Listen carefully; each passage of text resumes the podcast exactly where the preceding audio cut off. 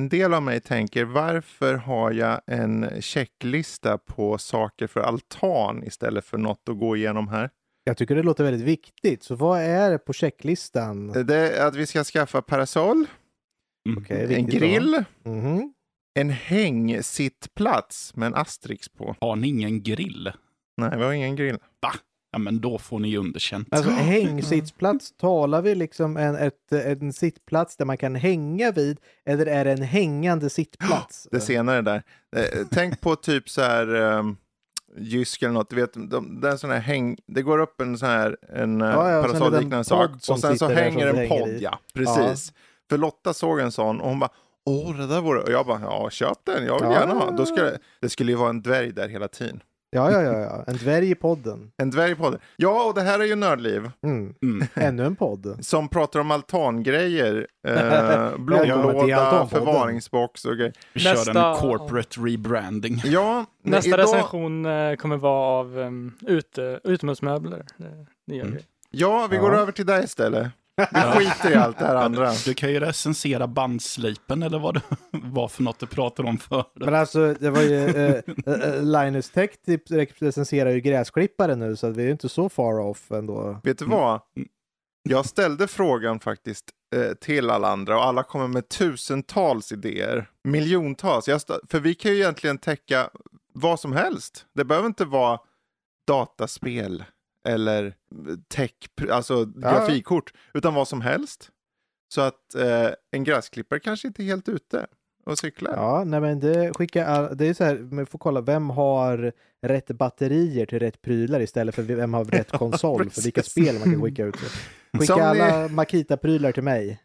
Som ni märker lite annorlunda upplägg idag. Det är för att vi sitter här. Det är jag, Fredrik, med Jesper. Hej Jesper. Hallå! Kom lite närmare micken. Hallå! Så ja. Vi kanske säger så ett par gånger, för idag sitter vi nämligen eh, här eh, vid varandra. Vi sitter och kollar på Max. Han har stora utvidgade irisar som säger hjälp, jag vill hem. Och sen har vi, vill hem! och så har vi matte också där borta. Ja. Eh, det är ju 400 avs- avsnitt 400. Helt otroligt. Helt otroligt. Det trodde vi inte när vi satte oss där och tänkte ja, vi ska prata om lite spel. Först så lät det. Ja, så lät du när du var värd i de första 100 avsnitten. Ja, ungefär. hellre det än det som var innan. ja, det ska vi inte prata om, Nej, för det, fanns finns inget innan. Nej, det i. Vad är det jag sa? Ingenting innan. Men vad är då upplägget idag? Det är inget upplägg egentligen. Vi kommer ha en uh, special eh, del i början och sen kommer det vara lite öppet mål för vem som helst att prata om vad som helst, sista biten.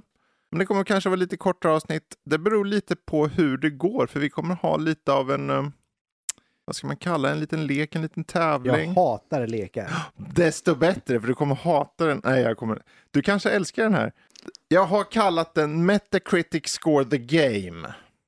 Och jag har delvis snott den från Jeff Grubb som har en liknande upplägg.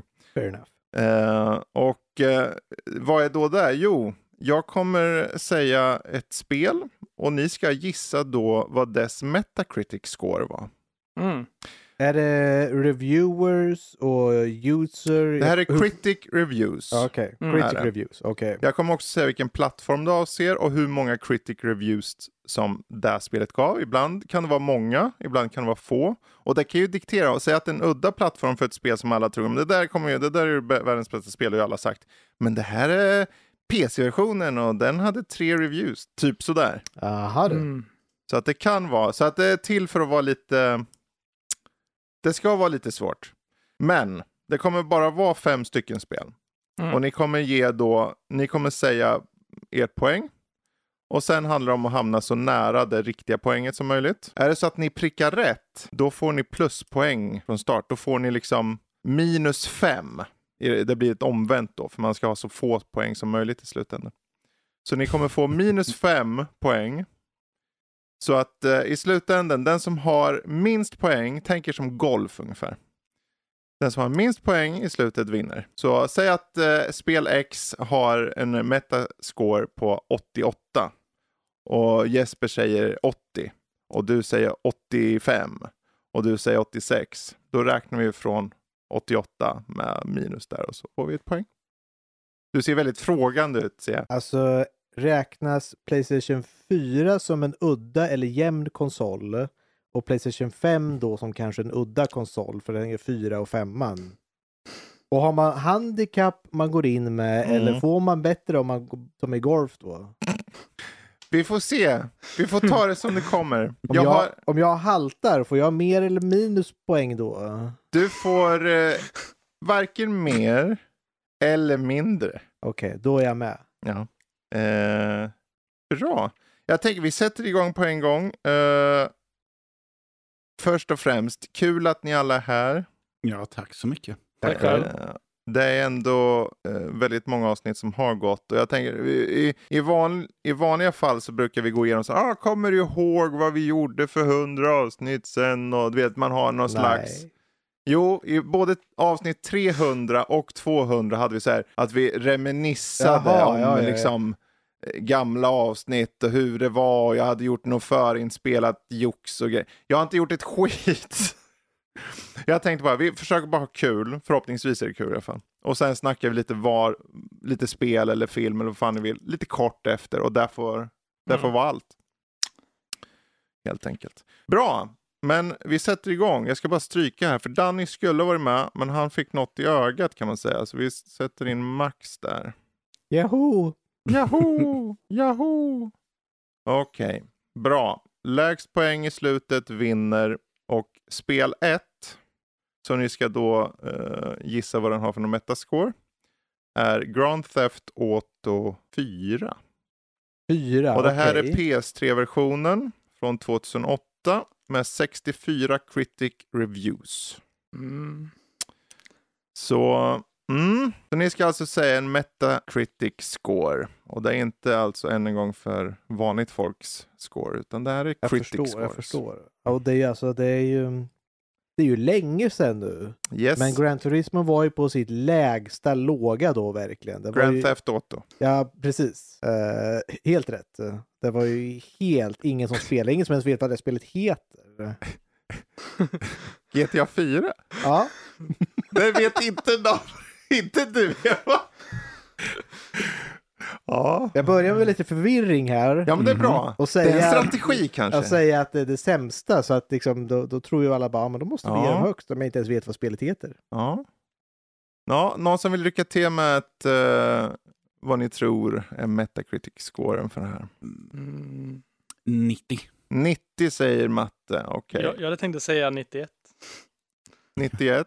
Ja. Ja, jag säger 89. Ett, Jag skriver upp här, för nu är det papper och penna förstår ni. Och du sa Mhm. 89. Ja, Bra. Okej. Då ska jag bläddra här förstår ni, för jag har nu, nu facit på tittar han nästa på sida. facit, ja, på nästa Ja. sida. Jaha. Okej. Nu är det ju faktiskt så här att eh, GTA 4 på PS3 2008 där fick hela 98. Åh, What? herregud! Jag Okej. tänkte vara där uppe och peta, men tänkte att det var för högt. Precis. ja, jag var närmast i alla fall. Precis. Jag tror inte jag kommer göra någon uträkning nu, men eh, vi tar och samlar ihop allt. Men uppenbarligen har du minst poäng än så länge. För du Nej, sa... Nej, jag- Nej, du Jesper sa 91. Ja. Så du är sju poäng ifrån eh, du, och du är åtta och du är nio. Då. Mm. Så än så länge leder Jesper. Bra där. Eh, bra, bra, bra. Då hoppar vi vidare till spel nummer två. Det här är ett spel som kom ut 2003.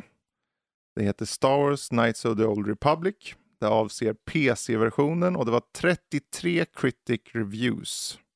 Så att, eh, ja, Och det här är ju så svårt. eh.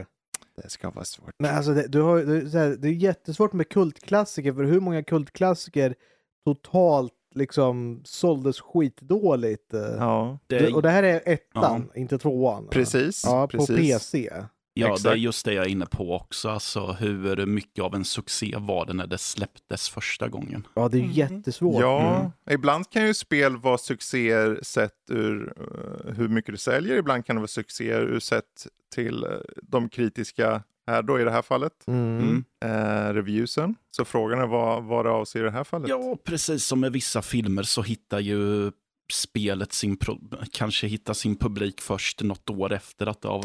Så kan det vara. Och du vet så här Mm. med kultklassiker, de kanske inte Mm. hade så bra betyg som man tror egentligen. Nej, heller. det är ju det som är det svåra. Eller så hade de väldigt bra betyg. Och det... och så tänker det, det är journalister vi talar om också. det Ja, kan ju vara helt precis. fel journalister som fick se fel Exakt. spel. Du Ja. tänker rätt. Ja. Ibland kan det vara så att man kollar på vissa spel, det märkte jag när jag gjorde lite research till de här, att, att vissa spel som man trodde skulle ha jättehögt, men bara för att det var på fel plattform mot fel eh, recensenter så var det my- mycket lägre. Mm. Ja, alltså det är ju Biowares höjdpunkt Mm. eh, innan deras höjdpunkt med Mass Effect. Eh, Mm. Men jag tror det är specifikt. Jag säger 78. Du säger 78. Ja, jag tänkte vara inne på en chansning och jag säger 63. Jag säger ja, 63. 85. Nu ska vi se här. Uh, Matte sa 63 Mm. 85. och Jesper sa 85. Mm, lite mer spridning på Ja, siffrorna men det, där. det, kan, det här kan man vinna eller förlora stort på. Ja, Oh ja, någon kommer förlora stort här. För att uh, grejen är, ni har ju väldigt mycket långt ifrån varandra sett till det stora hela här. Mm. Eh, och uh, Kotor från 2003 på PC fick 93. Åh, vad fan. Jag, det, jag trodde inte det skulle vara för det. Det, det är Nej. lite för specifikt, men det finns ju då recensenter som förmodligen som visste att de skulle tycka om det, tyckte om det. Mm. Jag tror att recensenter kanske ibland överlag, eh, Kom närmare micken du. jag tror att recensenter kanske ibland överlag kan tycka att någonting är bättre än spelare kan tycka ett tag och sen så att spelarna plockar upp senare på den tiden när det kanske inte var lika hett, liksom, alltså folk kanske inte riktigt hade samma koll på Alltså det är ju så här, Ja. det här spelet var superhyllat. På, för det kom samtidigt till Xbox eller strax innan på Xbox. Jag, kom, jag tänkte Xbox också, jag tänkte det, det måste ha fått sämre Det var ju- betyg där, men det kanske inte jag, gjorde tror, det. jag vet faktiskt jag tror det var på samma nivå. Det ungefär. var så pass. Ja. Superhyllat. Det var som att de jaha, nu kan de alltså göra bra spel med Star Wars också. Men det var väl där de fick eh, pengarna sen för att göra en uppföljare som Mm. de gav upp till Obsidian tror jag. Mm. Och så började de jobba på Mass Effect där. Ja, exakt. Biowares, Bioware. Nu däremot ska vi göra en udda fågel, för jag ska byta till en helt annan typ av genre. Och poängen varför jag byter till den här genren är för att jag tror ingen av er kommer att ha koll på var den kan ligga. Eh, två, år 2000 släpptes spelet NHL 2001 till PC. Och det hade 22 critic reviews. Mm. Så att Mhm. eh, NHL 2001 eh, och ja, det här var en eh, fortfarande när NHL kom till PC. Okej, vi talar gamla klassiska Big Box. Oh ja. Det Oh, vet ja. inte, jag känner att det är just PC-spelare på den tiden som spelar mycket sånt. Jag vet inte om folk spelade mer casual på tv med kompisar eller spelade de på PC? Alltså det blir ju Mm. riktigt stört. Alltså Fifa-grejerna är ju konsolspel Ja. eh, efteråt, men det är ju en helt egen, liksom, en ny generation som kom upp. Det här är ju den äldre generationen som, det, det har alltid funnits gamla liksom från MS-DOS-tiden där det fanns eh, Mm. små hockeyspel. Från gamla Nintendo 8-bitars också. ja, Blades of Steel. Ja, precis. Där har du ju... Oh. Mm. Ja, är det det, eller det finns också ett litet spel, man, man, det är något så här hockeyspel där man väljer mellan tre storlekar. Man får vara en, en tjock gubbe, en medium gubbe och en smal jäkel. Det, det är inte Blades of Det Steel. är väl ice är hockey det, bara. Ice Hockey på Mm. Det Nintendo. är ju en riktig kvalitet där, men det är inte den vi talar om nu. Nej, det här är NHL. Det är EA's uh, It's in the Game NHL Ja. från 2001. Ja. Ja, Eh, någon som får rycka till här nu Ja. först. Jag kanske drar till med någonting random, bara säger 72. NHL 72 Jesper. Ja. Bra, det blir kul att räkna allt det här sen. ja, jag tänkte soppa till med 75. Han sopar till med 75. Nu är han lite mer strateg. Alltså han, är, han, är inte, han är lite mer ovanför Jesper där. Så det, det, ja, bra, bra. Jag slår till med 93. Oj, oj. 93 på max. Mm. Ja, Ja, 93. Hockeyfanaterna. Ja, jajamän. Ja, Kanske vet det du var- man vet ju inte bara om det var de som recenserade det dock. Alltså det Nej. finns ju säkert något år som var jättebra. Och sen finns det Mm. något år då de inte har gjort någon ändring överhuvudtaget. och fått- jag satt och funderade på, eh, ehm, för det var ju något eh, NHL-spel som införde att man eh, körde med något en twin stick-grej. Tydligen så att man kontrollerade klubban med ena spaken. ja, ja, Och Ah. det, då Det- tänkte jag att det var väl revolutionerande och Ja. folk tyckte säkert om det. Så jag tänkte att det NHL har säkert jättehögt. Ja. Mm. NHL 2001. Facit är att där fick 90.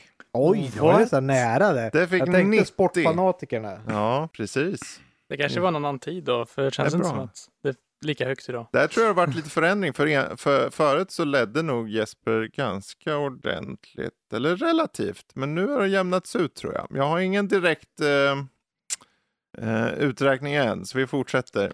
Mm. Eh, och spel 4 här är en ultraklassiker. Eh, 1996 års Resident Evil för Playstation. Oj, nu är vi på klassiker här ja, på riktigt. det här har åtta critic reviews. Oj. Det är åtta pers som recenserade då, 96.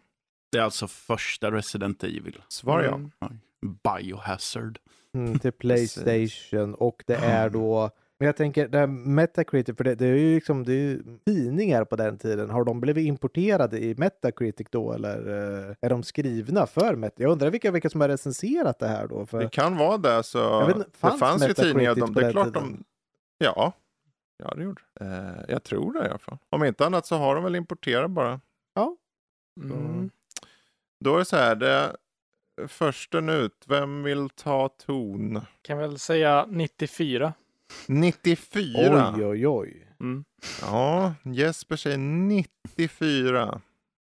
På Resident Evil. Ja, det är ju... Ja. Var, var Resident Evil en, ett hyllat spel när det kom? Alltså jag tror, jag, jag tror det, det hade full motion video och det Jo. hade ju Alltså det var ju, och jag tänker också det, det som är dåligast med det är ju det tank control som de säger. Men det var ju standard. Det var ju inte förrän Resident Evil liksom revolutionerade det med fyran Mm. som folk Ja. hade börjat bli trötta på det. På det här var det fortfarande normalt. att Ja, det var ju normen då, så jag tänker att det och det var kom ju en massa kopior efteråt. Jag vet ju att Ja. Resident Evil 2 var en jättehit. Mm. Eh, Mm, det Som sagt, kom ihåg jag. det. 96 recensionerna skrevs. Ja. Ja, 92 minns jag att det var stort.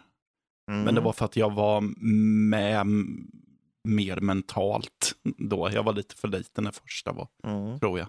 När kom första? 96. 96 kom det här. Ja, okej. Jag var... Mm. Det är jätteläskigt när hundarna hoppar in genom fönstren. Ja, det är jätteläskigt. Eh, mm. Okej, ja. Jesper har dragit till med 94.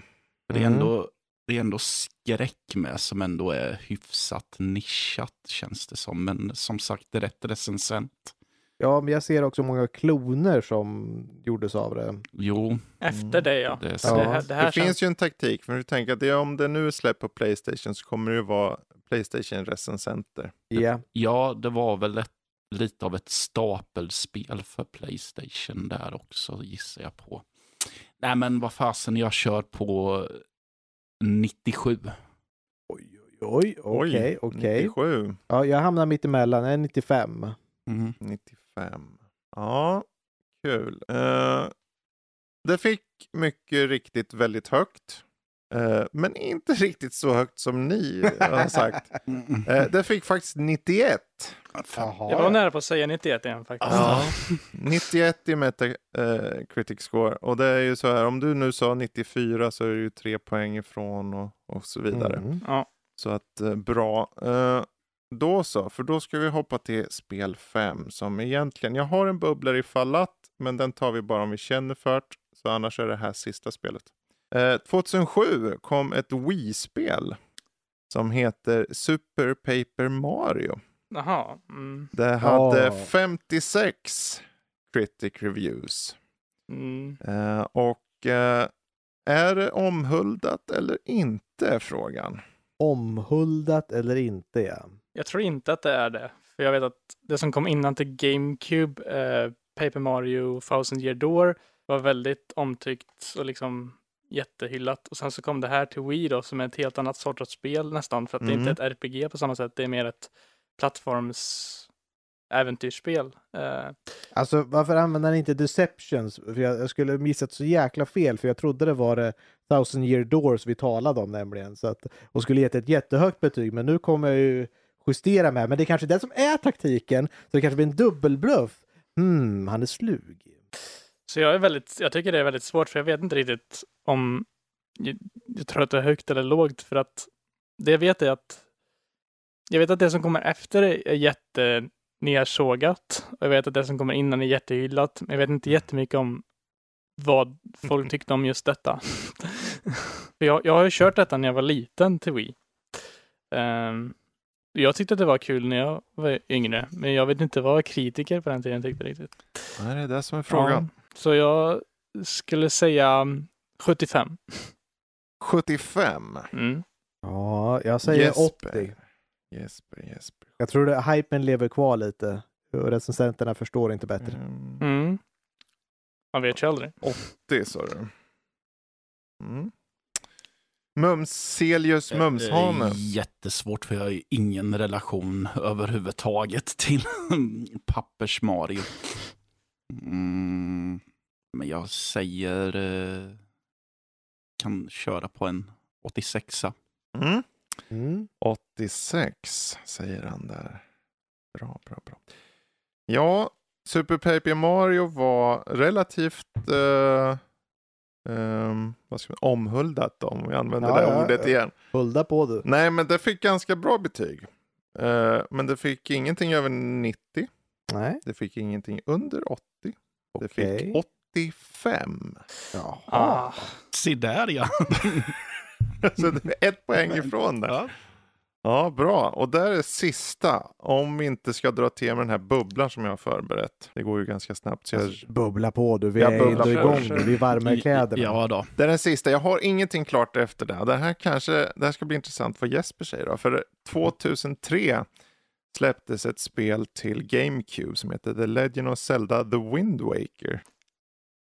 Det hade 80 critic reviews, så det var väldigt många olika uh, filurer som tyckte om spelet i fråga. Så frågan till er är då alltså, vad hade då The Legend of Zelda The Wind Waker i Metacritic score?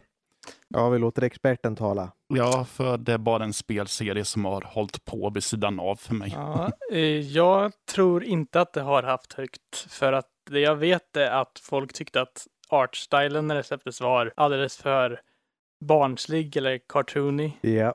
Eh, och därför vet jag att det fick inte alls så bra betyg som det skulle få av recensenter idag som eh, recenserade till exempel HD-versionen när den kom och folk har liksom för jag vet att det är ett spel som har verkligen ändrat folks eh, eller syn på spelet över tid. Liksom att det började med att folk tyckte inte det var jättebra, men sen så började folk liksom, ja, det här är ju faktiskt ganska nice och så. Men det var för att folk såg en tech-demo, typ året innan det släpptes tror jag det var, som visade ett mer realistisk Link. Eh, och mm, liksom på GameCube då. Och Då ville ju folk ha det, då fick ju folk förväntningar att det skulle komma sånt. Mm. Som det sen gjorde då med Twilight Princess som kom några år senare. Så jag tror inte Mm. att det här har haft jättehögt faktiskt. Nej, det är helt, du kommer från Ocarina of Time, Majora's Mask, mörkt eh, och hemska saker. Mm. Och sen Mm. kommer den här lilla fåniga cartoon-grejen. Jag, jag har sett så många som har, har, det är just du säger om förväntan. Jag har sett så många som har kommit och bara, nej jag, jag rörde aldrig det här spelet för att det var, det var inte vad jag hade förväntat mig att det skulle vara. Eh, Och sen så också de som inte visste om Legend of Zelda-serien och började där och alla säger nästan att det är deras favoritspel. Mm. Så att det verkar vara helt vad man hade förväntningar. Och vad hade recensenterna för förväntningar? Precis. Jag tror, ja, jag tror inte att de hade den förväntningen som var Ocarina of Time. Ocarina of Time tror jag, om jag inte minns fel, så ligger den säkert på typ 95-96 åtminstone på Metacritic. Eh, och sen så kom ju liksom att det var ju en väldigt stor grej, så jag tror folk blev väldigt annorlunda till det här. Så jag, men jag tror fortfarande inte att det är skylå, eller skitlågt, man ska säga, utan jag tror att det är liksom lite mitt emellan. Så jag skulle gissa på 73. 73. Jag skulle tänka, jag tänkte på exakt samma, så jag säger också 73. 73 också. Jag har suttit och lyssnat på vad ni säger eftersom att jag inte vet vad jag själv ska tillägga. Jag tänkte fråga om det här, om några har ändrat åsikt för att de kollade på eh, CDI-spelen och tänkte att men det där kanske inte var så jävla illa ändå.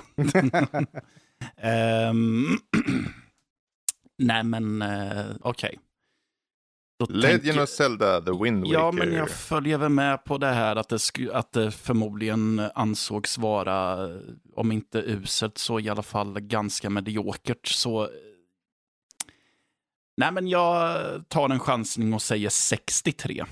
63. Oj, oj, oj, oj, jag skulle nog gått högre. Men det Jag tror det är alldeles för lågt dock. Men ja, det Det se. väldigt kul att räkna det här sen. Ja, nu är det ju faktiskt så här att Legend of Zelda är en av de spelen som är eh, eh, näst högst här. Vad fan. Är det?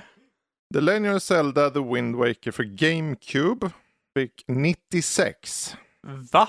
Helt fel. Med- Ja, Metacritic då- score. Helt fel ute. Jag trodde inte, jag visste Men att sen ni spelare förvillade. Han började snacka Ja, där. Så jag men, bara, men, "Ja, eh, han skulle ju väntat då tills vi hade sagt någonting och sen skulle han sagt 95. Då hade jag varit med, med på det. Men... Frågan är om det finns några andra plattformar kanske som de har släppts på. Det har släppts på Wii U också.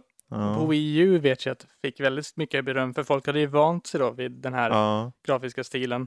Men jag undrar inte om den här, är det här verkligen då recens recensioner från just när det släpptes bara? Eller är det recensioner som kommit Det här efterhand? är av de 80 critic reviews som är gjorda på spelet till GameCube Men jag menar om de kom. 2003. Det var 2003 de här recensionerna kom. Alltså. Alltså jag vet ju inte när alla kom, men det är ju, ingen recenserar ju ett GameCube-spel 2027. Liksom. 23, Nej, 22. Så Okej. det kan ja, ha ja, men då kan det, det, det Det skeva kan- lite åt det här. Självkorrigera sig själv Ett, till ett modern spel, standard. om vi säger så här, alla de här Metacritic-scoren är just utifrån recensioner. Och recensioner, det finns ju ingen som så här, men vi gör en recension på ett spel som kom för sju år sedan. Vem gör det? Ja, det låter väl inte så dåligt det kanske man ska Det sätta gör göra. ingen. Där Utan, har du en liten marknad tror jag. med jag tror, du kan ju försöka i alla fall. på- Nu försöker du. där. Jag tror ändå att ehm, det kan vara en del eftersläpare, man ska säga, som har recenserat efteråt när det är den scoren. Men ja, ja. Personligen tycker jag nog att jag håller med om att den borde vara typ så hög. För jag tycker att det är Ja, ett ja, så pass det- bra spel ja. liksom. Men eh, Bra. Ja, jag är förvånad faktiskt. Då så, då ska vi ta oss en liten paus och när vi kommer tillbaka från pausen så kommer jag ha ett, eh, ett slutgiltigt resultat. Oj. Så där, då var vi tillbaka igen och jag har eh, resultatet. Här kommer han, resultatmannen. Resultat. Jag föreställer mig så marscherar in från här, vänster. Melodifestivalen, och han har resultatet. Och så kommer Matte ut med en trikå Ja, och en dansar. bricka, en silverbricka med ett med en kuvert stor på. ost på också. Vill att Ja. jag ska göra, var det Lill Lindfors som gjorde den här grejen att eh, underdelen åkte Ja. av och så vecklade hon ut den? Ja, Precis så vill jag att du gör. Ja, okej. Eh, Precis så. Mm. Nu ska vi se. Det är ju så här att jag kommer börja med den som är på tredje plats. Och eh, som poängen funkar så är det uppenbarligen som så att man börjar med den som eh, då har mest poäng. För man ska ju få så lite poäng som möjligt. Precis. Mm. Och den som fick 93 poäng. Alla tittar sig omkring. Är matte. Ja, det Ah. visste jag väl. Och eh, jag tänker att det kan ju vara mycket det här med att du hade några som var väldigt långt ifrån.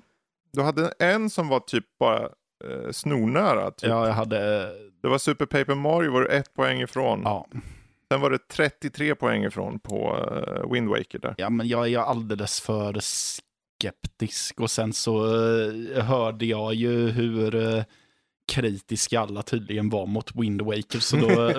Du måste ha en gut feeling. Ja, Ja, ja, men så är det i alla fall. Och eh, då är ju så här att på andra plats så har vi ju en väldigt mysig herre eh, som heter Jesper med 69 poäng. Oj, oj, oj. Ja, bra jobbat. Eh, hur känns det? Och Ja. silver. Det var några som jag blev förvånad över, för jag vet inte. Ja, men ja, det känns väl bra. Vad ska man säga? Ja, uppenbarligen så vann Max. Du hade 59 poäng. Jag har aldrig varit lyckligare. Du har aldrig varit... Det här har varit min dröm. Hela... Jag ska tacka min Vill du mor. Jag skickar statyn på posten. Ja, ja, en, en Ja. poststaty. En ja. poststaty. Nej men det är så här, jag, jag tänkte det kan vara kul att bara få igång lite med Metacritic score-lek sådär. För det, det är mest en kul grej liksom. Mm. Så varför inte? Eh, däremot så går vi nu över till mer av ett ordinarie avsnitt idag. Att vi bara snackar om vad vi vill. Vi kommer Mm. inte ha någon så här, nu går vi över till nyheter. Vi skiter i nyheter idag helt. Eh, dels för att jag inte har förberett några och dels Nej, för inte jag att fuck it. Liksom. Däremot är det något man har kört. Jag är nyfiken, du har ju kört här innan din buse. Bara, Ja, vad, vi tänkte det, men om han kommer vid fyra Jag skulle komma, jag sa det att jag slutar jobbet ungefär Ja, kanske just ja. 16.00 och tänkte Ja. ja. men jag, jag, kommer, jag, jag går en timma tidigt idag, det är ändå fredag. Ja, Och så, så kommer det en, en stackars nisse, vi vi har ju ett litet arkadrum i, på vårt jobb. nisse. Och, och vi har Ja. en till person som vill spela fightingspel med just den här typen. Och självklart så kommer han, liksom, han springer förbi och jag bara, ska vi ta ett par matcher? ja. Vi körde lite vid lunch också där, bara ett par, men man får inte spela för mycket under arbetstid för då sitter man där halva dagen Mhm. och då, be- då, då får man inget betalt om man inte gör något jobb. Nej. Eh, Men eh, då tänkte jag, men vi kör ett par runder, så några till. Bara, bara, Bara några, till. Och sen så kommer det, nu måste vi larma, nu har alla gått här, det är tomt på kontoret. Och, Ja, för jag, tänkte, jag undrar vad det var, för jag, jag tänkte, undrar om något har hänt? För jag, vi hade ju, jag hade ju satt upp det här lagom till Jesper dök upp, för jag tänkte jag vill bara preppa. Och sen eh, när jag hörde, ja men du kommer vid fyra, tänkte jag, men och så hämtar vi matte. Ja men då, vi förbereder oss lite här, vi sätter oss och väntar lite, bubblar lite. Det ja, ja. Och sen tänkte jag, hmm, undrar om något har hänt. Något hade hänt och det var Street Fight. Street Fighter hände, händelsen. Men nu har du känt på det ganska mycket då Ja, liksom. men jag, har kört, jag körde lite förra fredagen. Ja. Eh, och vi kör ju bara ett par matcher och så körde jag lite mer idag. Nu börjar jag bli lite bekväm. Mm. Eh, och det är ju det här man måste lära sig att använda Playstation 5-kontrollern. Ja. Jag, jag satt och googlade igår kväll om jag skulle ta med mig en Playstation 4-kontroller. Jag är mycket mer bekväm med den D-paden när jag Ja, spelar. ja, ja. Men eh, jag, jag sökte och sökte bara, kan man använda en Playstation 4-kontroller till Playstation 5? Mm. Ja, men du kan inte spela Playstation 5-spel, så då vet jag det i alla fall. Så. Vad fan Men ska det var, man det var typ så här, jag, jag googlade och så bara, kan du göra det? Ja! Det yes, går. då kan jag ta med mig den här kontrollen. Och man måste koppla in sig som en bluetooth accessory och så bara, ja men Ja. det, det går och det är det viktigaste. Och sen så uh, scrollar jag ner lite längre ner den här artikeln. Eh, och då bara, men du kan bara spela Playstation 4-spel på den. Jaha, då skitsamma. Ja, Okej, jag trodde att det var du kan inte spela spel, punkt. Du kan bara spela Playstation Okej. 4-spel, Mm. men eh, ja. Det har ju med den haptiska feedbacken i Playstation 5-kontrollen att göra. För alla Playstation 5-versioner har ju det här uh, trigger-grejen och sådana saker, den här Ja. känslan i kontrollen att De har lagt till så mycket features i kontrollen så det gör inte att det liksom, vissa saker kan du inte göra med en Playstation 4-kontroller som du kan med en Playstation 5-kontroller. Mm. Ja, typ till exempel, det, det spelar väl inte egent, egentligen roll i typ ja, Street Fighter 6 och sådana spel egentligen. Eh, men de har väl det bara för att det är liksom PS5 version överlag, att de inte vill fixa det annars. Men det är typ eh, Ratchet and Clank Rift Apart till exempel är ett sånt klassiskt exempel på när man har typ så här olika um, firing rates, eller vad man ska säga, på pistoler när man håller inne hela vägen eller när man bara håller inne lite grann. Typ. Mm. Sådana Ja, så adaptive triggers. Ja, eh, adaptive triggers, ja. Precis. Eh, Sådana saker är väl anledningen till att man inte kan köra Playstation 4. Ja, och jag tror Ja. de har satt en, en, en lag på då överlag att man vi tillåter bara så. Men jag satt och körde i alla fall mycket Street Fighter, mycket kul. Tycker Mm. det, det kommer bli en supersuccé tror jag. Jag tror Men det är vad- super eftertraktat. Du som ändå kan sånt där, är, är det något som sånt. du slogs av på en gång? Förutom Ja, m- motståndaren, ja, det- jag förstår, du skulle Äh. gå dit. Men jag såg det på nunan. Jag såg det på... Och det här är ju så skönt att kunna spela in eh, IRL så här, att man kan se den där nunan på ett annat sätt. Vi ser ju nu nunorna när vi spelar i vanliga fall. Men här ser man det verkligen. Det är Ja, nästan, jag skulle kunna knipa på... Men när du slogs då första gången, var det något du slogs av? Ja, alltså, det, Att det, här är förändrat, det här är nytt, det här är fräscht. du, du har ju nya grejer. Men jag tycker det, En det är... Nej, jag vet inte om någon har... Jag vet inte om någon har en pistol. Det är tecken har en pistol. Guile har Mm. en raketkastare nu. Ja. Istället för Sonic Boom så är det Sonic Explosion. Ja, precis. ja, ja, ja.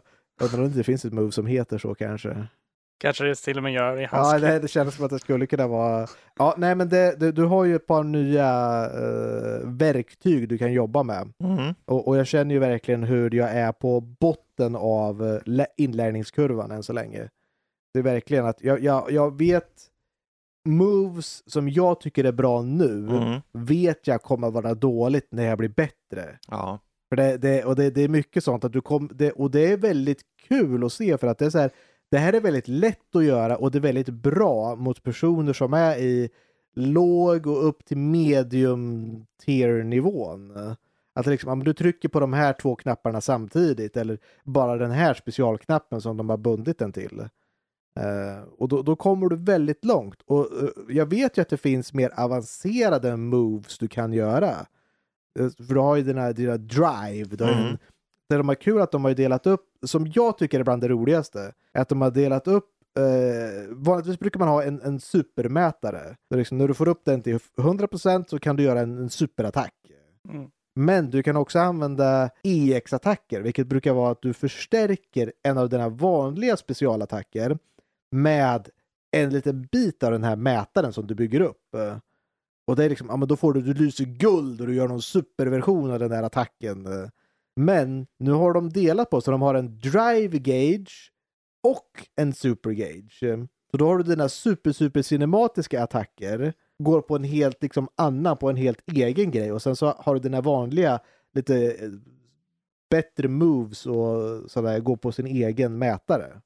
Mm.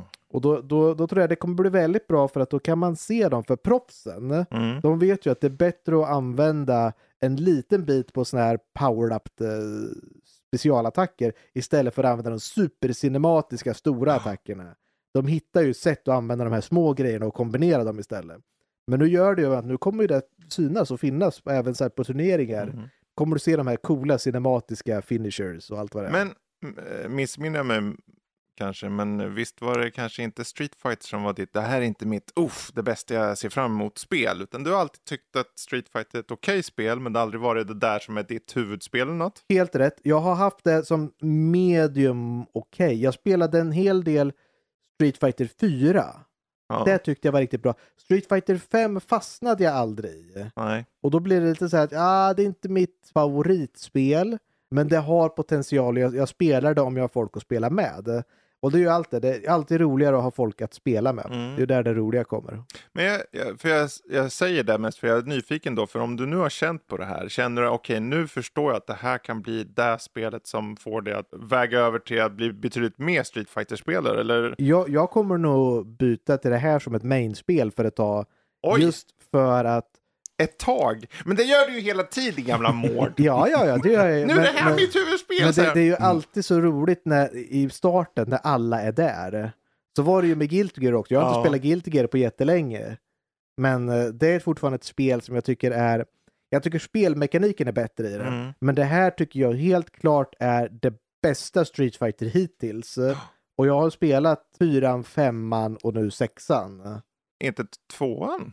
Nej, alltså den räknar jag ju knappt. Det, det är ju gammalt spel på Ja, Super ja, ja. Nintendo.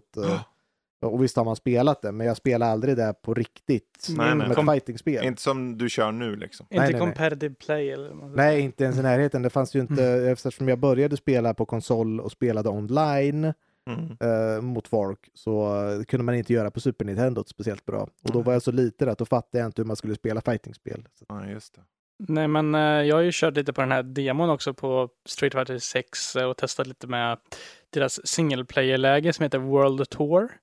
Och bara av det jag har kört på det så tror jag att det här Street Fighter-spelet kommer, bara, kommer inte bara tilltala alltså de största Street Fighters fightingspelsnördar, eller man ska säga, utan det kommer även tilltala liksom en, någon som vill ha ett litet härligt eh, beat'em up eh, på gatorna i en single player-kampanjspel också, för att jag tycker ändå att för att vara ett fightingspel tycker jag att det var en väldigt gedigen eh, eh, World Tour beat man fick testa med.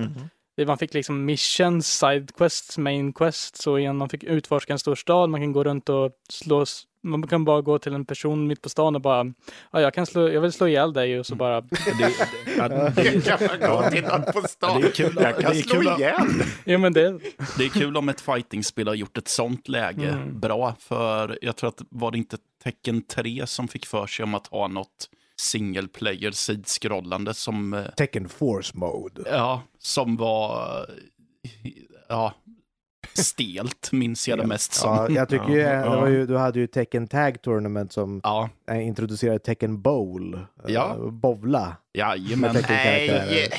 Ja, men det viktiga grejer det där. Ja. Och då hade ju, var det? Jag körde jättemycket Tekken Tag Tournament för övrigt. Så. Ja, Mm. eller vilken var det som hade, om det var vilken som var Tekken Force om det var fyran eller om det var trean. Jag tror det var någon som hade sån här beat em up side scroll. Ja, det fanns ju något som hade Tekken Beach Volleyball också. Ja, In, inte som en Dead or Alive Beach Volleyball, det är ett helt Nej. eget spel, men det här var som en mode i Mm. Tekken.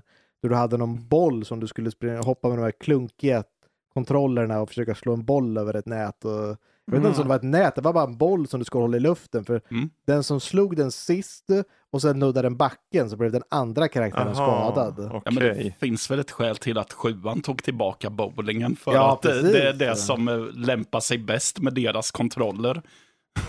Ja, nej, men jag tror Street Fighter kommer bli fenomenalt. Men jag, tror Mm. det, det är jätte, jag har inget intresse allt av World Tour Mode. Jag kanske kommer prova det, kanske inte. Men då är det julispel num- eller junispel nummer ett för dig då? Ja, typ. definitivt. Alltså Mm. för mig så är det över Diablo. Mm. Ja, det, juni ser ut att bli ganska rolig ändå för att eh, man kan tycka så här, men det är inte så många storspel, men det är ändå Street Fighter 6, Diablo 4, eller vad säger jag? Jo, Diablo Jo. 4. Eh, många romerska siffror här. Så. Final Eh, Fantasy. Och Final Fantasy eh, 16 Ja. som, är, som gör den månaden så här. Det, det känns som att det finns Det något tjock för bok. alla. Ja, alltså det är ju titlar som kommer att käka upp sin fanbase. Ja. Om man Ja, säger så. herregud. Apropå Diablo, eh, den här, det är ju en server slam nu nästa helg. Mm. Eh, och de ska implementera lite all den feedback de fick eh, under förra betan. Så jag är så här, det är märkligt man har kört ett spel och det, är så här, det kliar i händerna på mig att vilja köra igen. Det känns lite som Street Fighter för mig. Ja, och det är så här, jag har saknat att känna det. För det, jag har kört många bra spel. Man kan så här intellektuellt säga, men det här är ett bra spel. Mm. Men det har kanske inte det där som får det, åh, jag måste spela lite till. Men när jag körde de där två helgerna på rad så var det så där, jag vet ju att jag kommer, den här sommaren, hela sommaren kommer det här vara det här spelet. Och jag har redan övertalat eh, både mina barn och Lotta. Så vi ska ha värsta lanet, säger jag. Okej, okej. Och du får gärna vara med om du mot förmodan har Jag tid hatar folk. ju. förbi. Du, du sitter ju på Discord hela tiden, gamla mårdhane. Ja. Ja, jag kan hata folk för det. och du kan hata folk medan du spelar med oss. När Ja, du har ja, tid ja, ja, ja, ja. utanför Street Fighter 6 där. um, men det blir en kul månad faktiskt. Uh, men finns det, jag är bara nyfiken då, Street Fighter 6, när du har kört det och sett, Mm. jag tänker på det grafiska, för det är väl Unreal, uh, inte det Unreal Engine, Oh, Fem du, det är svårt att säga. eller Jag- nej, det kanske är tecken, nya tecken som Tecken, Unreal tecken Engine har 5. den nya Unreal 5, Mm. ja. eh, Men den har den här väldigt eh, över, nej, den är en hyperrealistisk to, färg. Alltså det är så här, Ja, alltså jag skulle säga att den är mer färgglad och mer cartoony och lite sådär...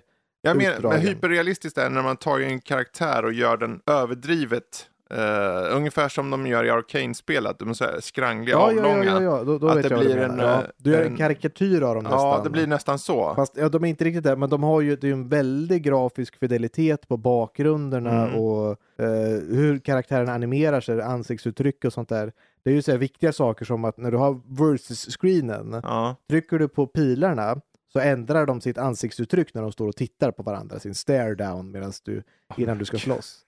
Det är så viktiga grejer så du kan liksom... Ja, vi får se det efter. Ja. Vi får se, titta på det här sen. För vi, det är klart, vi har ju som sagt IRL-podd nu och den, sen ska vi ha en föreningsträff och vi ska mysa hela helgen.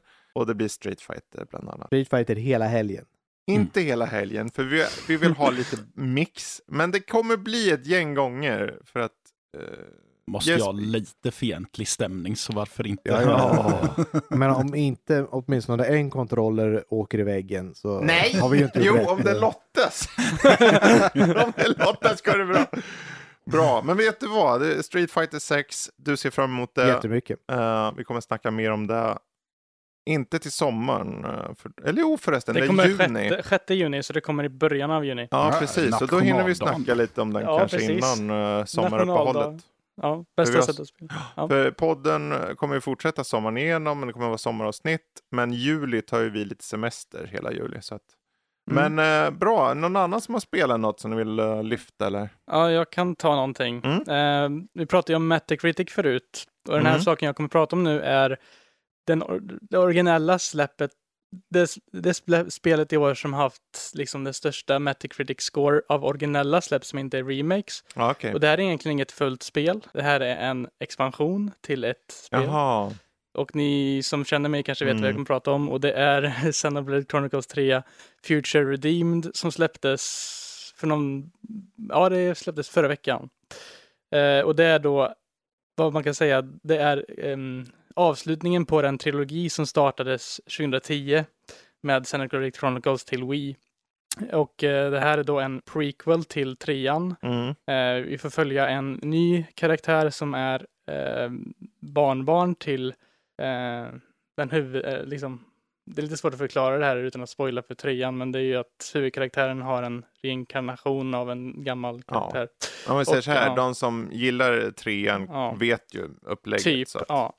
Eh, Men man får träffa lite gamla protagonister och sånt. Mm. Mm. Shulk och Rex från de tidigare spelen och sånt. Och så utforskar man den här världen tillsammans. Det är lite kortare spel, Mm. mellan 10 till 20 timmar, typ hur mycket man gör. Jag tror du skulle säga mellan 100 och 200 timmar. Nej, nej, men det är inte som ett original eller vanligt sånt, utan det är så. Eh, det är även en helt ny typ sätt att utforska en värld på. Det är inget, ehm, liksom, det är inga laddningsskärmar i världen, utan lite som ett Metroidvania, där du går från område till område. Jaha. Och i, för att komma till vissa områden så behöver du ha så här olika resurser och sånt. Uh, Ether lifts heter det, så du kan liksom Mm. skapa typ strålar du kan åka på ner till ett annat område till exempel. Eh, så jag tycker det är rätt kul. Men jag tycker också att det är väldigt intressant för det här visar på um, lite vad som är canon till serien och vad som inte är canon med avslutningen. Mm. Ehm, jag vill inte säga så mycket om vad kanske för att det är en stor spoiler, men det är visst, ett visst företag som är med i credits som, eh, ja, ja, det säger väl allting egentligen. Men jag tycker att det var ett väldigt gedigen expansion. Mm. Eh, det är ingenting jag skulle säga att någon som inte har kört alla delar i serien Oj då. eh, ska köra. För att det för att få liksom följa upplevelsen av den Ja. här så är det liksom, det är så mycket referenser och eh, nods, eller man ska säga, till de tidigare spelen som kommer ihop i den här, eller i den här expansionen. Så eh, det här är, den, egentligen, alla andra Xenoblade kan du köra egentligen fristående från varandra. Ja. Du, du kan liksom förstå, liksom, även om du kan förstå i stora drag ändå så kan du inte liksom uppskatta allting till högsta grad om du inte har kört innan. Så i alla fall de tre eh, huvudspelen, ettan, tvåan och trean rekommenderar jag att köra innan detta. Mhm. Eller jo, i alla fall ett och två. För trean är ju en, det kommer ju, det utspelar sig tekniskt sett efter. Och du kan köra det här före trean. Men jag skulle ändå rekommendera dig att köra trean efter detta. Eller före detta. För Du får att ta det ett skrivet test för att låsa upp det nya. för Ja, att kunna spela nästan det. alltså. Om du måste ha 80% eller bättre för att få godkänt för att Mm. få tillgång till det. Only for Ja. true fans. Mhm. Vad sa du att det hette? Xenoblade Chronicles 3 Future Redeemed. Future Redeemed. Det låter som något... Det Eh, som- någon låt du skulle kunna gjort. Eh, lite roligt. skulle bli som gamingvärldens equivalent till gamla death metal äh, konsertaffischer där det brukade stå posörfritt på. Ja. med det här med att man, det bara med true fans. Eh, Förut, så. ja. Ja. Det- Det släpptes en del till, när det släpptes en ny version av ettan, eh, Xenoblade Chronicles Definitive Edition, så släpptes ju en epilog Mm. till ettan som heter Future Connected. Och det finns en hel del från den epilogen som eh, ja, förs över och är viktig för Xenoblade Chronicles 3 Future Redeemed. Eh, jag kan säga det, för de som inte vet säger typ att Future Redeemed, eller alltså treans värld är liksom ettan och tvåans värld sammanfogat till en värld. Mm. Man får lite mer kontext till hur det kommit till och så i Future Redeemed. Mm. Så det är lite därför för att ja, ettan och tvåan utspelar sig först, sen Future Redeemed och sen trean. Det kändes som att det där kom...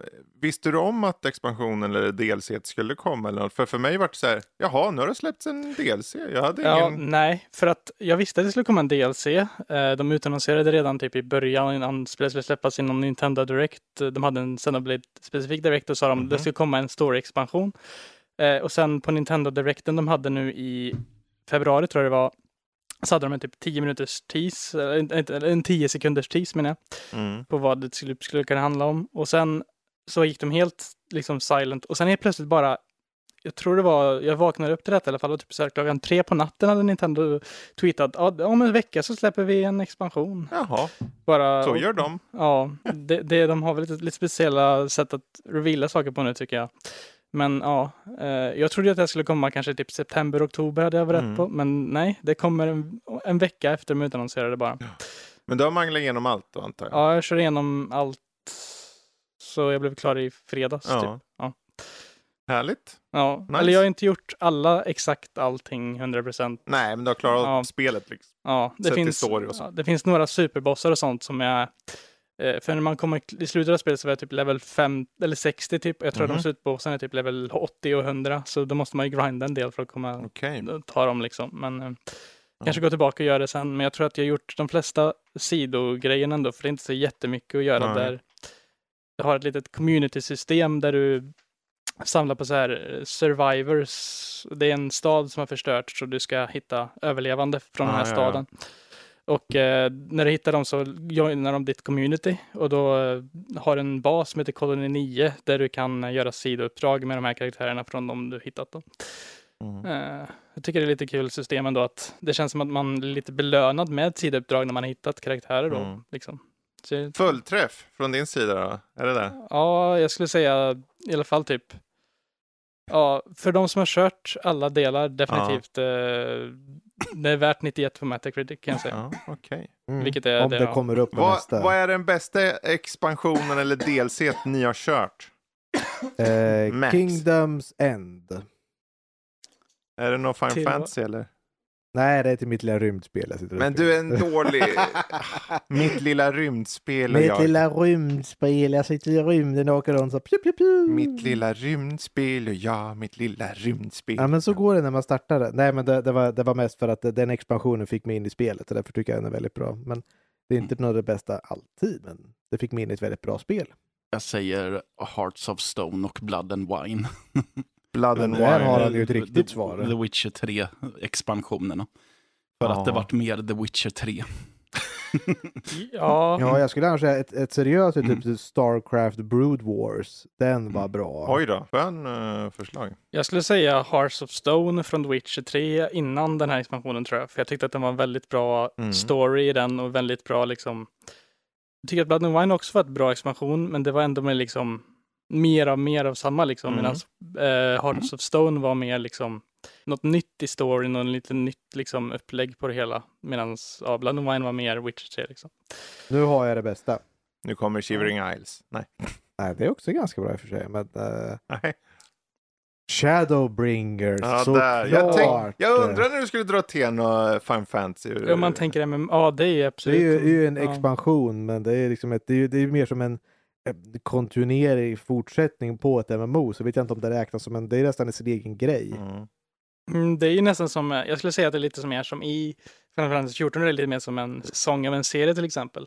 Precis, det är Att som en du- ny säsong mer än en faktisk ny spin-off eller eh, expansion på samma sätt. Jag skulle dock säga dock, eller typ fram till från eh, första då Realm Reborn fram till Endwalker nu så har det ju varit typ en story arc. Ja. Så nu är det ny typ avslutad på sätt och vis. Men nu har de ju börjat på en ny då i kommande patcher. Så jag skulle säga att det är lite svårt att säga det där. Men om man räknar med de expansionerna definitivt Endwalker och Shadowbringers tycker jag är väldigt bra. Även Heaven's Sword, eller alla expansioner är ju bra på sitt sätt skulle jag säga. Men kanske Shadowbringers är en absolut topp. Men jag tycker liksom. Shadowbringers och eh, Endwalker är bra. Shadowbringers är lite bättre för mig personligt. Men, ja. Ja. Jag tycker att de gör bra, liksom, gör, de gör båda saker, liksom, olika saker bra liksom. Men Ja, ehm, precis. Jag tyckte Shadowbringers var, var bättre för mig. Så då, då kommer det lite högre på min personliga lista. ja, Men det är svårt annars. Det, jag tittar tillbaka på, det var för mycket för mig på Endwalker. Jag kunde knappt ta in alltihopa. För det var liksom, Ja. du skulle resolva allt från, från, från liksom Realm Reborn, hela de här tio år. Bara, nu ska du få belöningen för alltihopa. Vi ska liksom knyta ihop alla trådar. Och det, det händer så mycket att jag behöver se det där flera gånger när jag tittat på streamers som har kört igenom det igen. Mm. Då nästan, då, då, då får jag mer medkänsla av att liksom se det en gång till. Jag, jag tyckte att det var liksom så här, i början var det ganska långsamt på något sätt. Och sen är plötsligt typ mitten av patchen fram till slutet så var det extremt mycket som hände Jättetjock, konstant. ja. Alltså det var, ja, precis som du säger, ganska svårt att hänga med. Men om man dissektar grejerna så är det väldigt, de ger väldigt mycket av det som de lovar att ge typ, tycker jag. Ja, Så att jag tycker det, Mm. ja. Jag skulle ha dragit till med Gods and Kings-expansionen till eh, Civ 5. det är Eh, fem. det var okej. först då ja. de förde in religion bland annat, Mm. liknande, som förändrade Mm. ganska mycket. Och de hade Gustav den andra Adolf som bara. Hej och välkomna, nu ska vi döda folk! Så låter Han sa typ så. sa Ja. han. Gustavus Adolphus. Ja, Mm. Gustavus. Ja, det stod ju så. Ja, Det, precis. vad är det här för någon fåntratt? Välkommen! Här mig, jag är kung. Men han hade Han ju... lät ju typ så. Han lät som Max när han försöker vara... eh, Ja, men han var ju bra, men han hade ju, med honom fick man ju karoliner som kunde marschera Precis. mycket längre än några andra soldater Yes. i spelet. Men det är så här, och det ska jag väl ge Civ överlag, Mm. för varje gång de släpper en expansion så är det en fet expansion. Det är inte så här, Mm. ja men här har vi eh, en ny banan. Ja, ja. Bananexpansion. bananexpansion. Mm. Banankontakt är din expansion. Nej, men eh, överlag så har Civ väldigt många sköna expansioner genom serien, men jag tror Gods and Kings står ut för mig ehm, mest. Har du någonting du vill lyfta? Det har han gjort. Men, eh, Någonting mer då? annat mer. Men jaha, jag tror att du var inne på expansioner Nej, nej, bara spel. Ja. Jag tänkte om ni snackar spel.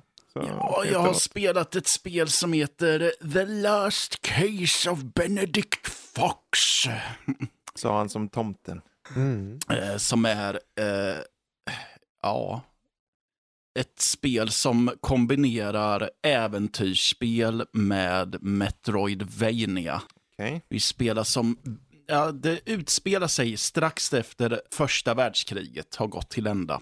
Mm. Och då är det, framförallt har man bestämt sig för att det är nu strängeligen förbjudet att hålla på med okulta efterforskningar. Mm. Och då är det huvudpersonen Benedict Fox som, har, som säger att "Nej, jag gör vad jag vill, så han fortsätter med det. Plus att han har ändå eh, han eh, råkar ha, vara sammanlänkad med en mystisk entitet som kallas för The Companion. Så han är ju väldigt angelägen av att eh, försöka bli av med den och då måste han studera ockulta grejer. Ehm, eh, så man kommer till någon eh, herrgård där hans pappa har huserat och så får man reda på att eh, han, Benedikt, har förmågan att hoppa in i döda människors eh, minne. Mm. Så varför inte hoppa in i sin, först i sin pappas minne och sen i sin pappas älskares minne. Som sig Eh, bör. och där Mhm. eh, har vi ju just då Metroidvania-kartorna. Det är fiender att slå ihjäl och det är dörrar att eh, lista ut hur man eh, låser upp. Och Ja. så ska man samla på sig objekt som eh, på något sätt är kopplat till berättelsen. Mm. Eh, jag har spelat länge och jag vet inte riktigt hur allting är kopplat. För att, eh, eh, för att det är just för att vi har äventyrsspel, alla Ja, ja. peka klicka och så har vi Metroidvania som är två stycken väldigt eh, olika speltyper. Och det blir liksom att de verkligen kolliderar med varandra. Så jag ränner runt på kartan och kan undra, men varför kommer jag inte vidare för? Ja, det är för att jag glömt bort att det här är ett äv- äventyrsspel, så jag har vare sig begrundat sakerna jag har fått i min inventory, Nej, nej, nej. och jag har inte heller kollat om det har dykt upp nya filurer i, tillbaka i herrgården att prata med för att få handlingen framåt.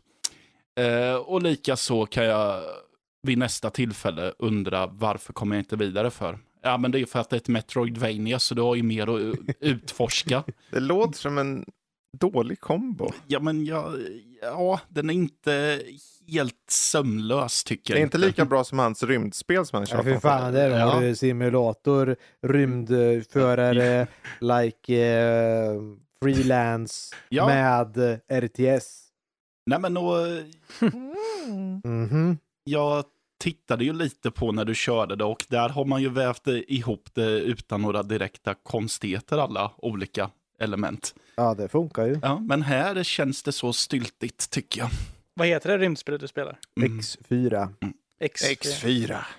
Plus att jag har Ja. lite svårt att komma in i tajmingen som ska till i striderna för jag tycker att han är lite slö, den gode Benedikt. Mm. eh, tycker jag, på att reagera på mina knapptryckningar och jag förstår inte, även när jag tycker att jag blockar vid rätt tillfälle så blir, gör de mig ändå illa, de uslingarna. Rackar. Ja, Vet du, du säger timing. Vet du vad det får mig att tänka på? nej. Det finns ett spel som heter Rhythm Doctor. Mm.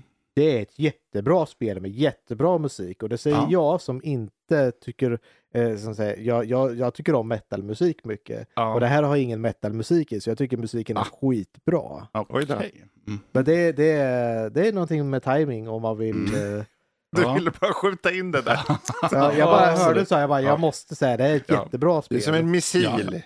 Hi-Fi Rush som släpptes här eh, några månader sedan tyckte jag också att det var ett väldigt bra spel. Hi-Fi Rush, ja. Ja. ja. Jag ska säga, innan du får gå tillbaka till din förklaring. Mm. Rhythm Doctor är bara liksom, du trycker på en knapp, det är som ett rytmspel. Du har bara, du trycker på mellanslag, det är allt du gör. Okej, ja. Men du, du är en doktor som räddar hjärtan med liksom, så här, du måste, och det är Ah. musik. Jaha, du gör kompressioner. Ungefär, och Ja. det är liksom, de, de, de har lite smårolig pixel art story och sådär. Men musiken är helt otrolig. Och vad Helt de otrolig. gör med, med, eh, med, med banorna om man säger. Mm. Eh, det är så här, det måste man uppleva, det kan jag inte spoila. Sa du att den var helt... Otrolig! Ja, där var det. Tack. Vad. Varsågod. Ja. Det, ja, det är också intressant att de försöker vara lite tillgängliga till så många Mm. som möjligt.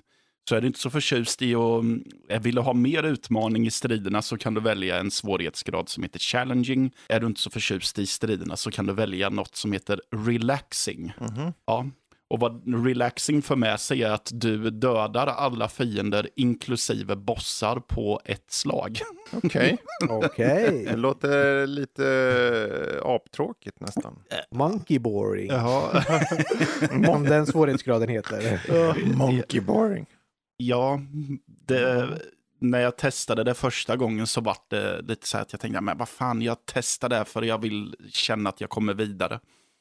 Men sen när jag insåg att jag dödade allt på ett slag så kände jag lite att, ja, fast det var väl inte det här jag ville heller. Vad fan. Fan. Ja, och, så, och man kan göra samma sak med, pussel, eh, med pusslen i spelet. Att du kan ställa in att svårighetsgraden heter Jag är inte intresserad av att lösa pussel. Mm. Så har du allting som krävs för att lösa ett visst pussel så är det bara att trycka på autosolve. Så öppnar sig dörren direkt och så är det bara att ränna igenom. Alltså jag, jag har ju sett det på en del sådana här eh, typ eh, modsidor för typ äventyrsspel som typ Mm. Skyrim och sånt där. Jag hatar lockpicking-grejen eller jag hatar typ Mass Effect-pusslerna eller något sånt där. Jaha. Jag vill bara att allting ska autosolvas eh, och Mm. sånt. Så det känns som att de har lagt till det. Bara, men vill du ha det så det finns redan i vårt spel. Ja, ja, men exakt så. Jaha. Och eh, när det gäller utforskandet så när man hittar nya dörrar och allt vad det heter så får man upp ett frågetecken och så är det upp till dig egentligen att komma ihåg vad det är för någonting som döljer sig vid det frågetecknet. Men man kan välja, jag tycker inte om att känna mig vilsen och då dyker det upp en symbol som visar eh, vad det är för någonting där. Mm. Att ja, men det är den här typen av dörr där. Så. Så bara, hmm, vad är det någon form av portal här? Mhm. Den är barrikerad just nu av någon slags av trä. Ja. En dörr kallas det. Ja, nej, de här dörrarna kan vara, det, det kan vara som en mun med dåligt skötta Jaha, tänder. det, som man, okej, det, var, det var på riktigt faktiskt. som, som man ska ta sig igenom. Och, och det gör man genom att Ja. man kör som en, en kil genom tänderna. Det låter spretigt och dant, för jag, jag Ja. testade ju på det och tyckte Mm. om det här ser ju lite schysst ut och lite annorlunda upplägg. Men man, första man gör är bara hoppar in i huvudet på sin döde far som man hittar i källaren eller vad. Jajamän. Jaha. Mm. Jaha, Som man gör. Mm. eh, vanligt. Mm. Men, ja, ja. Nej men alltså det är helt oävet är det inte, men det, det, är, det är spretigt och jag tycker Mm. att de... Eh, A for effort ska de väl ha. Okej att då. de försöker sammanlänka de här två genrerna. Men Ja. det hade kunnat göra bättre tror jag. ja. Mm. Så, Ska jag också lyfta något som inte var så värst bra, också från eh, Microsoft? Mm. ja, lyft. Jag vet inte om någon av er har hunnit testa Redfall än? Nej, Du, jag har sett tillräckligt mycket om det att jag vill inte testa det. jag, jag förinstallerade men sen så vart jag för trött för att Mm. orka testa det. Nej, men Danny håller på och lirar här nu. Han behövde någon att lira med, så när det blev tillgängligt online så tänkte jag, jag hoppar med och kör. Och sen har jag testat lite i efterhand själv. Och det är så här, det är lite halvöppen värld. Eller det är ju en öppen värld, det är bara en litet område. Och du springer runt och så kommer det upp vampyrer typ en gång i halvtimman. Oj. Vad fan. Och, och sen är det så här, eh, vad heter det, stutters liksom. Ja. Frame time stutters och det så här hackar till. Och han, det är ju Unreal Engine 4 så han har ju de, i och med att det är en open world som inte den riktigt är gjord för. Så när du går in i en ny zon, då ska han ladda in det. Så det bara, eh, Alltså som en ny chunk om man Ja, ser ett nytt precis. område så bara okej nu ska vi ladda Okej, in och, det, det, och det är bara på det tekniska planet. Sen har vi en story som är så, alla karaktärer ser ut som plåtansikten i ansiktet. Så här, de, bara, ja, ja, ja, ja. De, de bara rör på sig lite smått och det är mest, jag vet inte, jag kan inte riktigt beskriva det mer som att de ser ut som fiskar allihop. Mm. Ja. Nej, men de ser bara gapar, du vet. Så här. Vore ju roligt om det var så att eh, konspirationen bakom vampyrerna och allt Mm. är att ni är ett fiskfolk egentligen. Ett fiskfolk. blivit- Nej, men det finns ingen, det finns, det finns ingen djup och allting har de förlagt i små lappar och det har vi ju sett förr, du vet tusentals lappar. Men lapparna i det här spelet, till och med de säger inget. Så här, det är, det är, I morse vaknade jag och åt en smörgås. Det är ju jättemycket Och lore. ärligt talat, har vi inte kommit förbi det här jävla stadiet? Man ska få, du ska få mer av storyn om du läser varenda jävla meddelande. Men det är 10 000 jävla sådana här. Och de ger ingenting till den här berättelsen till varför någon jävla, en liten stad har blivit insluten i typ tiden eller något. För en, så här, en, en tsunami som har fastnat i tiden utanför och runt om så här. Ja men har en tsunami fastnat i tiden Ja, den har, den har fastnat i tid.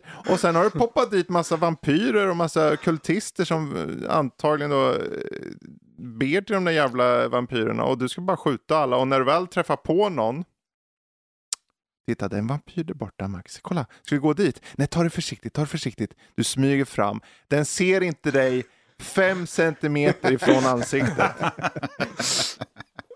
Bästa AI. En vampyr gick jag runt i cirklar på. Han såg mig inte. Jag Han kanske var alltså på blind. riktigt. Han kanske var blind. Det kanske var. Han kanske var blind, men Ja, han ja. flög i luften bara I can see you, I can smell you. Eller vad fan han sa. Och jag bara, jag stod, jag stod, jag stod bokstavligen bara, laddade långsamt vapnet och sköt på honom. Och han visste inte vart jag var fortfarande.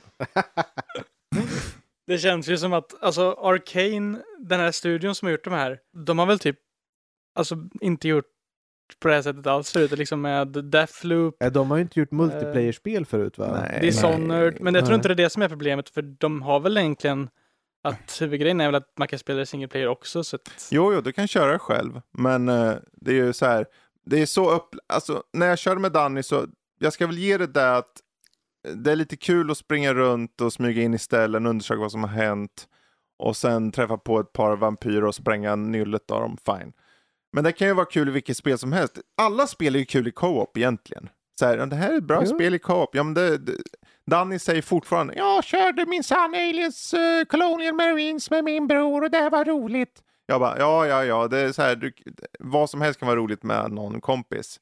Det betyder inte att, att spelet är bra. I det här fallet så måste jag säga att det är högst mediokert. Så om du tyckte det där spelet var mediokert. Mhm. Det är bara du får ta in en sån här hantverkare som får komma in i det där spelet och hoppa runt i den där staden. Bara, Åh, här har ju fastnat en tsunami i tiden alltså. Så kan du inte ha. Och det är en massa Oj. vampyrer som springer runt här. Det här kan Det du här- inte ha. Det är ju farligt. Danny var ju så här, han blir ju lite, när jag körde med honom, för han, han kan irritera sig på små saker. Jag, jag blir mer så här lite större saker. Alla irriterar vi oss på något, så är det ju. Mm. Men han gick upp för en vägg och då var det, som i många spel, en liten, eh, en liten kulle på den här vägen upp och då kan inte karaktären gå på den, liksom, gå förbi den. Mhm. Så han måste hoppa, han måste hoppa extra högt eller någonting. Han bara, ja nu fastnar jag igen, nu fastnar jag igen på den här jäkla, kl- vad är det här? Det här är ju en väg, det är ju en väg här. Varför kan jag inte gå här? Ja, du, du får gå, du får Mm, gå runt eller hoppa bara så. Ja, men varför så? Och, och bara det så här, det har de på väldigt tydliga så här, platser var som helst i världen, så att det händer ju då och då. Så att det känns inte som att de riktigt har... Det är Arcane, jag vet inte vad de har hållit på med. Jag vet inte vad de har på med. Det ska bli kul att se eh, dokumentären efteråt. Anledningen till varför det Deras misslyckades. eh, post, postmortem och sånt. Ja. Men eh, vad heter det? Det känns ju lite som att de hade skjutit upp det en gång Mm. och sen började de liksom så här. Ja, vi, vi, har inte liksom, eh, vi har inte råd att skjuta upp något mer liksom igen.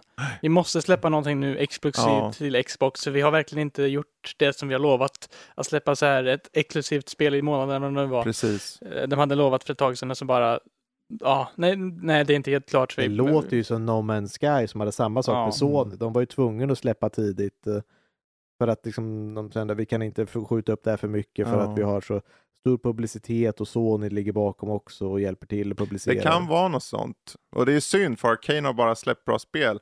Men jag tror Mm. det stora minuset överlag med spelet att det finns, det, det känns som att det inte finns någon ambition. Cutscenesen, man såg när de visade de här, det var någon filmsekvens när de visade upp det första gången, det såg väldigt snyggt ut, filmsekvensen. Det finns inte i spelet. Det de har i. Ja, spelet, är ju... Mm. det de har i spelet Mm. är två saker. Och först och främst är det att de här polygongubbarna står still. Och sen så hör man dem prata. Okej. Så att det är allt, liksom, och sen byter vinkel. Och det, Danny sa, det kanske är stilistiskt val, eller något. Det känns, det men då, det, så bara, du vet, och sen rör de runt kameran lite långsamt, en, en karaktär står still bara. och så hör man den, ah, this must be the way, yes, we will do what we can, bla bla bla. De har en konversation, men de har liksom låst i tiden, ska det verka som. Eh, och sen så, vid, vid ett tillfälle kom vi till en biogra- biograf och så skulle det vara ett uppdrag att, att De har okej, alltså valt att göra som eh, museer gör med sådana här ljudinstallationer Typ där så. du kan trycka på en Mm. knapp och så Typ det så. en konversation. det, finns, kan... det finns liksom ingen effort. Och det, vid ett tillfälle kom man till en biograf och på biografen skulle du ta dig ner i källaren och hitta en sån här rulle och gå upp till, till maskinen då, filmmaskinen och sätta i den. Och då tänker man ju så här, okej, det är helt tomt här uppe. Det var en vampyr på en typ balkong här någonstans. Man skjuter den och sen, okej, jag måste ner i källaren. Du går ner i källaren. Det finns inga. Ingen över... Det finns inte en käft där nere. Du, okej, jag går ner. Nu kanske kommer, du vet, så man kan tänka att nu kanske Ja, men spånar. liksom nu när jag, när jag är här nere längst Nu kommer in det i källaren. precis. Du plockar den och nu måste du slå dig genom en hord av vampyrer för att ta Inte dig en käft. Så långt ögat kan nå. Du går, jag går upp, sätter i den, ingenting händer, förutom en film startar med stillbilder. Som visar en berättelse om en man som blir typ, som är slutbossen i spelet antagligen. Och, och sen är det slut. Och så händer det inget och så bara, okej. Ska vi gå och kolla efter det här sidouppdraget?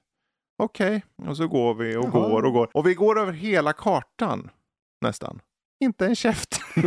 Det låter som att de glömde lägga till lite grejer, typ att Alltså ibland dyker det upp någon här, man ser någon jävel på uh, en sån här bro, bara, kolla där har du en jävel.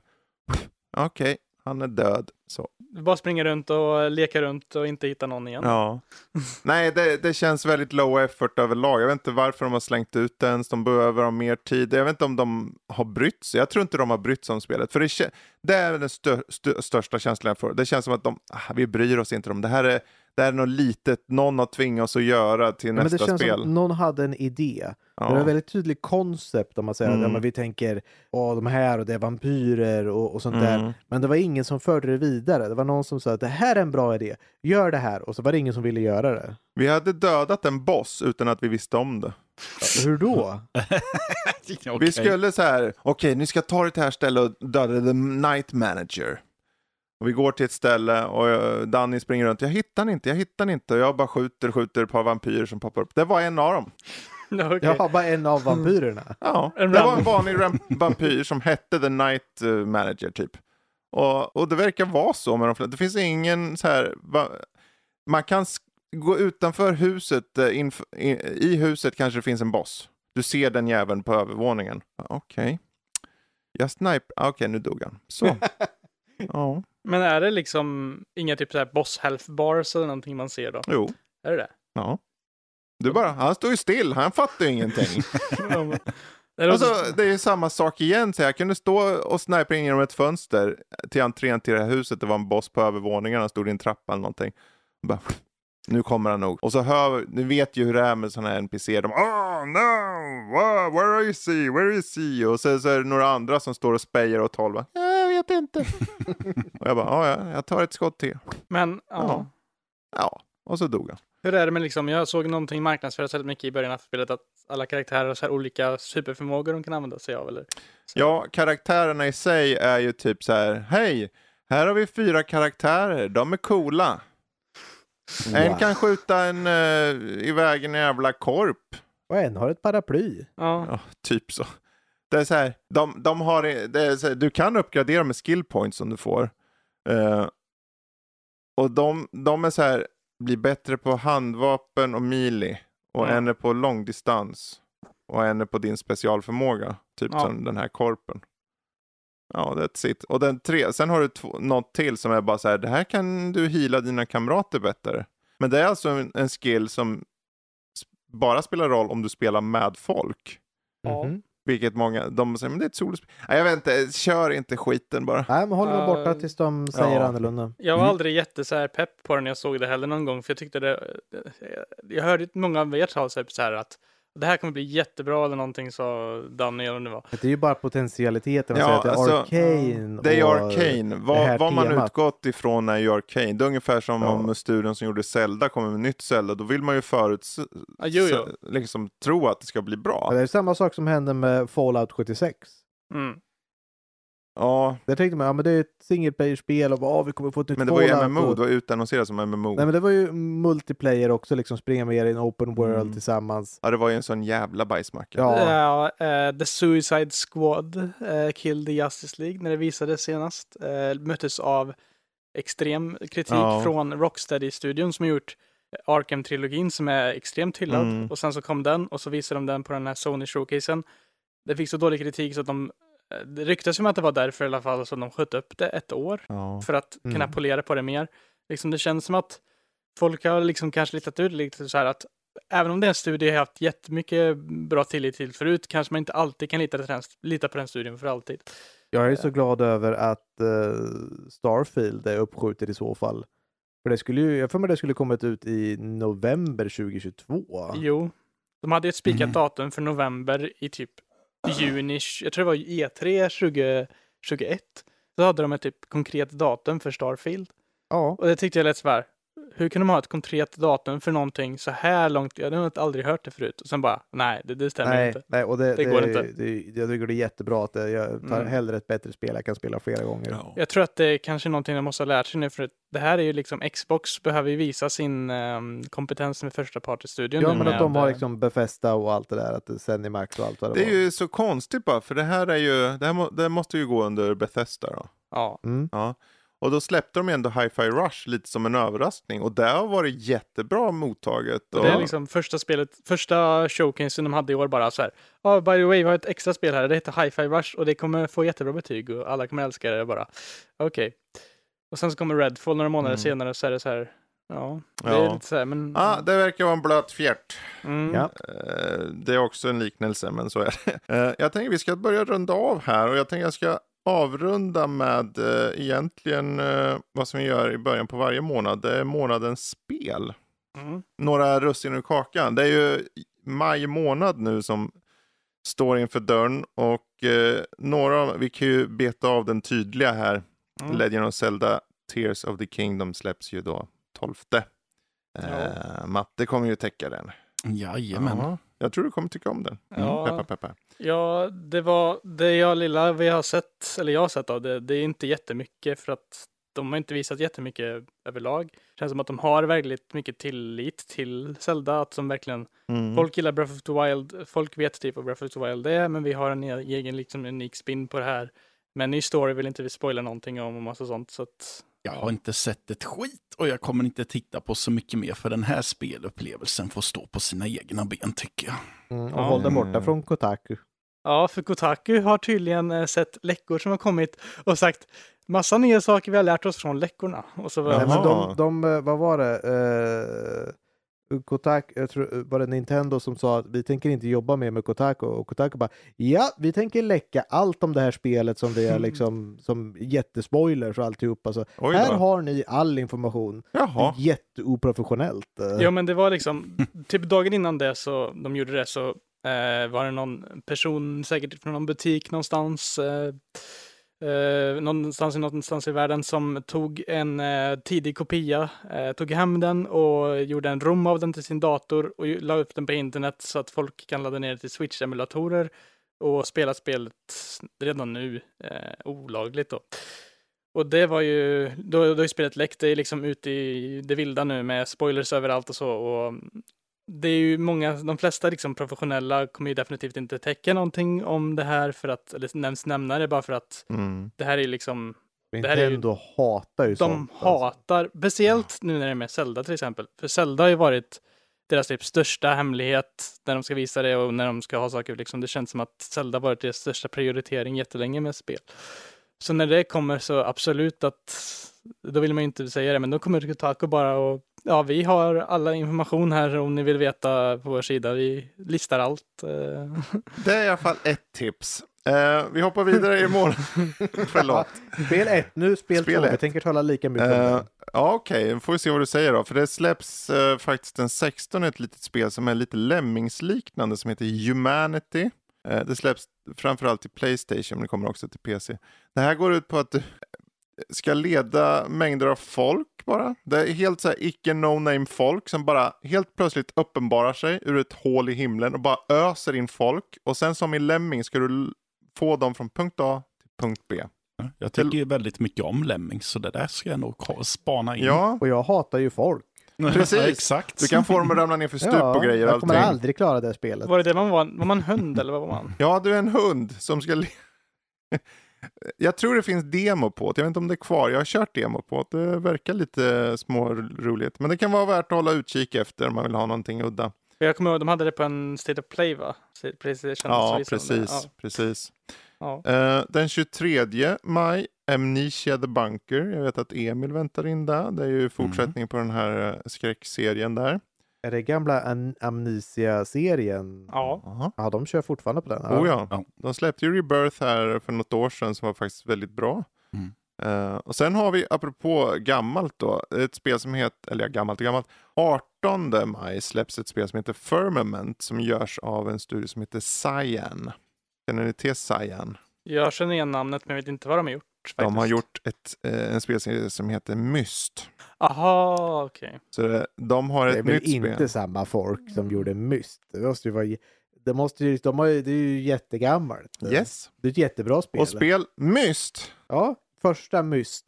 Superologiskt. Ja, Det var ett av mina favoritspel till gamla PC. Kul, för då kanske du gillar Firmament. För det är samma typ av upplägg. Du är på en ö, du är själv, du ska eh, ta dig runt. Enda skillnaden är att det inte är stillbilder, det är i första person. Ja, då är inte det samma sak. Nej, du vill ha stillbilderna? Ja, Ge ja, mig, ja, ge mig en powerpoint. Ge mig stillbilderna! Då kan jag bara göra en powerpoint och så blir du glad. Ja, precis. Eller med, någon streamar till mig med jättedåligt internet. Jag kan ge en powerpoint. Men Firmament kan vara värt att hålla utkik den 18. Gillar man eh, Lego-spel är Lego 2K Drive som är så här kartliknande tror jag. Eh, med Lego. Det kom här för ett tag sedan info om det. Det kan vara något. 23 Planet of Lana Just det. har fått datum. Eh, den här Metroidvania sidskrollande svenskutvecklade spelet. Det fick väl datum typ igår, eh, inspelande stund. Vad sa du? Var det inte typ igår det fick datum Ja. i inspelande stund? Så kan det vara. Eh, och sen har vi System Shock, remaken som släpps den 30. Mm. Det är de jag kommer på på rak arm. Men det finns ju såklart mängder av fler spel, men eh, jag tror det är de som står ut för mig i alla fall. Det var Spännande att System Shocken faktiskt kommer ut. Ett sånt där projekt som jag har Mm. hört talas om som jag aldrig trodde skulle komma ut. Det är som Black Mesa. Det tar fem år extra innan det kommer någonstans. Ja, Men att det faktiskt kommer ut nu. Det ska bli spännande att se vad folk tycker om det. ja, demot tror jag finns ute nu. Jag har kört demot på det. Och det System Shock är svårt, för det är så här, dess upplägget är väldigt basic. Det är så här, du bara tar in och hittar vägen genom dörrar och hittar hemliga liksom, meddelanden och allt vad det är. Eh, och det är inte så mycket mer än så. Tvåan hade ju så mycket mer nivåer med, liksom, det var Mm. ju eh, RPG-element. och sånt. Eh, och det var mängder av stats, men det har de inte det här. Så jag, jag hoppas att det går bra bara för att de ska kunna göra två. Ja, så att de kan, precis att de får göra tvåan. Ja, jag hoppas det. Men det är väl egentligen de som jag känner står ut. Vi ska börja ta och runda av. Eh, tack för att ni var med i det här 400 avsnittet. Eh, och tack ni som har lyssnat på det här 400 avsnittet. Vi ska beställa pizza kanske eller något sånt nu. Mm. Och sen ska vi se på när eh, Max lirar Street Fighter och någon får näsblod. Förmodligen jag. Eh, men säg då hej då allihopa. Hej då allihopa! Hej då. Hej då allihopa! Hej då allihopa! Jag tar out.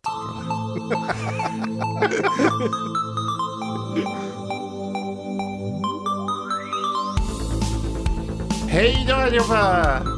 Hej då allihopa! Hej då allihopa!